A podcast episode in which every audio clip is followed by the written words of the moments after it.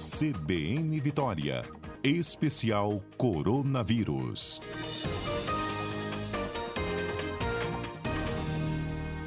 Doutor em epidemiologia, professora da UFES, Etel Maciel, sempre às sextas-feiras, vem aqui nos atualizar sobre o andamento da pandemia da Covid. Semana passada, exatamente semana passada, quando ela entrou no ar conosco, veio a confirmação dos casos da nova variante. Ela explicou para a gente direitinho o que é uma nova variante e por que essa nova variante da Omicron é uma variante de preocupação a critérios que indicam gravidade. Preocupação é o critério máximo, assim, quando surge uma nova variante. Doutor Etel está nos Estados Unidos hoje, é isso mesmo? Isso, Mário. Tudo bem? Tudo Boa bem. tarde aos nossos ouvintes da CBN. Está a trabalho ou está a passeio, doutora? Estou a trabalho. Estou aqui na, na, Johns Hopkins, na Universidade de Johns Hopkins. Estou uhum. aqui aprendendo um pouquinho mais. A gente sempre tem que aprender, né, Mário? É, e como é que está o controle para quem chega nos aeroportos? É algum tipo de restrição, doutor, ou está mais liberado? Não, bastante é, restrição para é. entrar aqui nos Estados Unidos, né? Tinha que comprovar a vacinação e hum, comprovar também o PCR negativo, né? Agora, inclusive, a partir do dia 6, né, os Estados Unidos vão eles vão endurecer um pouquinho mais, porque a gente tinha que apresentar um PCR com 72 horas e agora vai ser com 24 horas o PCR negativo, além da da comprovação do certificado de vacinação, né, completo. Você tem que ter mais de 15 dias da segunda dose. Então, está assim, muito bem controlado, é, e isso acaba dando um, uma maior segurança para a gente, né, porque você vai ficar ali no voo por Sim. muitas horas, então é uma, uma segurança para todos os passageiros. E aí nos Estados Unidos a senhora tem observado utilização da máscara? todos aqui na, na, universidade, direto e em todos os lugares. Agora, hum. ontem, inclusive, o presidente aqui, o Biden, né, anunciou novas, uh, vamos dizer assim, não restrições, mas uh, uma, uma, um endurecimento maior da utilização de máscara e uma aceleração do booster, né, que começou aqui aquela dose de reforço. Sim. Então, a grande preocupação com a Omicron né, é a grande preocupação do momento para não vir aí uma, uma onda que leve a muitas hospitalizações, né? Porque aqui ainda tem muita gente sem vacinar. Nossa, eu estou lendo agora a manchete no Globo.com.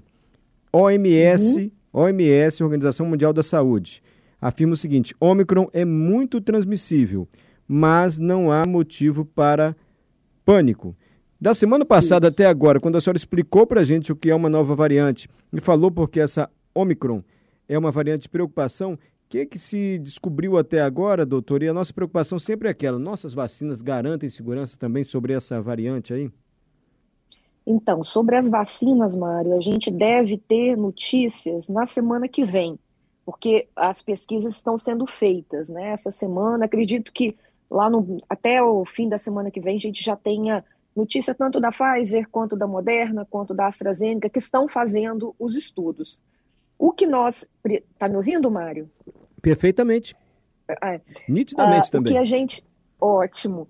Então, o que nós estamos agora com uma preocupação, vendo o que está acontecendo, principalmente na África do Sul, porque, por que a gente está olhando a África do Sul com bastante atenção? Porque eles têm um sistema, Mário, de, de testagem e de vigilância genômica muito bom.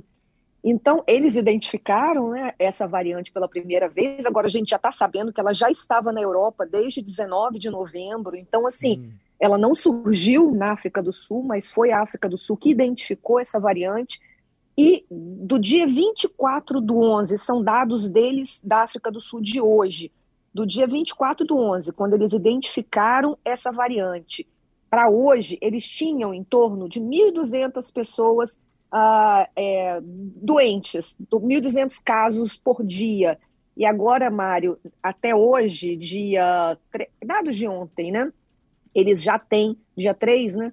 Mas finalizando os dados de ontem, eles já têm mais de 11 mil Nossa. pessoas doentes por dia. Então, é por isso que a OMS fez esse alerta, baseado principalmente nesses dados da África do Sul, porque eles têm um sistema de testagem muito bom, porque a velocidade com que ela, trans, com que essa nova variante, ela contamina né, outras pessoas, passa de uma pessoa para outra, parece ser maior do que aquela que a da Delta, que até o momento era a variante mais transmissível.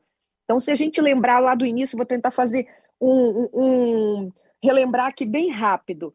Ah, o primeiro, o vírus original lá de Wuhan, cada uma pessoa doente transmitia para mais duas. Lá mais ou menos na assim. China, lá, né? Lá, Wuhan, que é, é exato. Uhum. Aquele, o vírus original, sem, sem as mudanças.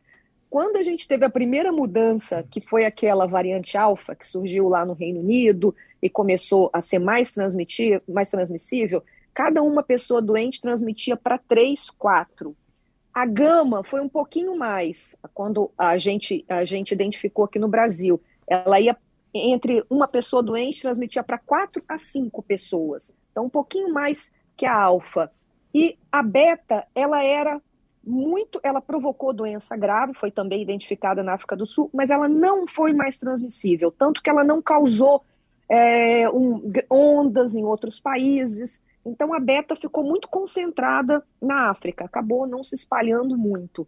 A gama a gente viu o que aconteceu no Brasil, ali é, transmitindo cada uma pessoa para 4 e 5.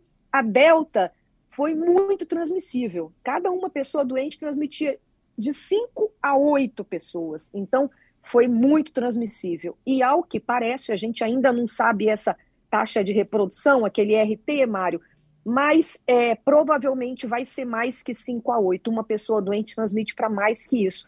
Então, esse é o grande alerta agora, porque quando você transmite para muitas pessoas ao mesmo tempo, ah, você dá chance ao vírus de encontrar aquelas pessoas que são mais suscetíveis a desenvolverem uma doença mais grave.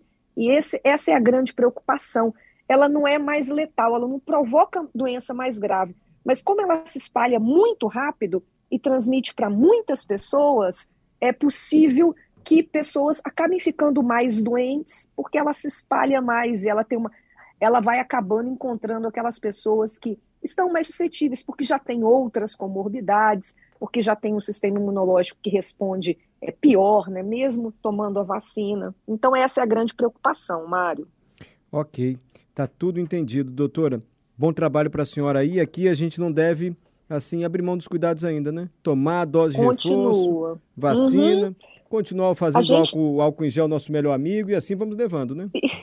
Exatamente, Mário. E reforça aí para todos os nossos ouvintes para procurar a dose de reforço. A gente está com um baixo, uma baixa procura pela dose de reforço no Brasil. Então a gente precisa reforçando aí para quem está naquele momento de tomar a dose de reforço, procurar para tomar. E a gente já está vendo alguns estados, né, Mário, diminuindo o intervalo de cinco para quatro meses, para já poder prevenir melhor para essa para os nossos eventos de fim de ano, que infelizmente a gente tem uma aglomeração maior, né? Nessas nossas festas de fim de ano. Uhum. Doutora, fica com Deus, tá? Chegou uma, Obrigada, uma, você também. Acho que acabou de chegar uma pergunta aqui do Gabriel, se a senhora puder responder. Uhum. Deixa-me ver Posso, aqui. Sim. É... Boa tarde. Covid-19 vai ser igual a H1N1, uma vacina todo ano para atualizar a imunidade. Mas, ao contrário da H1N1, a SARS-CoV parece ter mutações com mais frequência. Ele muda mais rápido que o vírus da gripe, doutor? É a pergunta do Gabriel.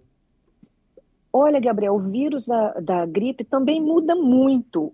Ah, nós, agora, porque como a gente está numa pandemia e a gente está dando muita oportunidade para o vírus ser, como é que ele faz mutações? Vai sendo transmitido de uma pessoa para outra, de uma pessoa para outra.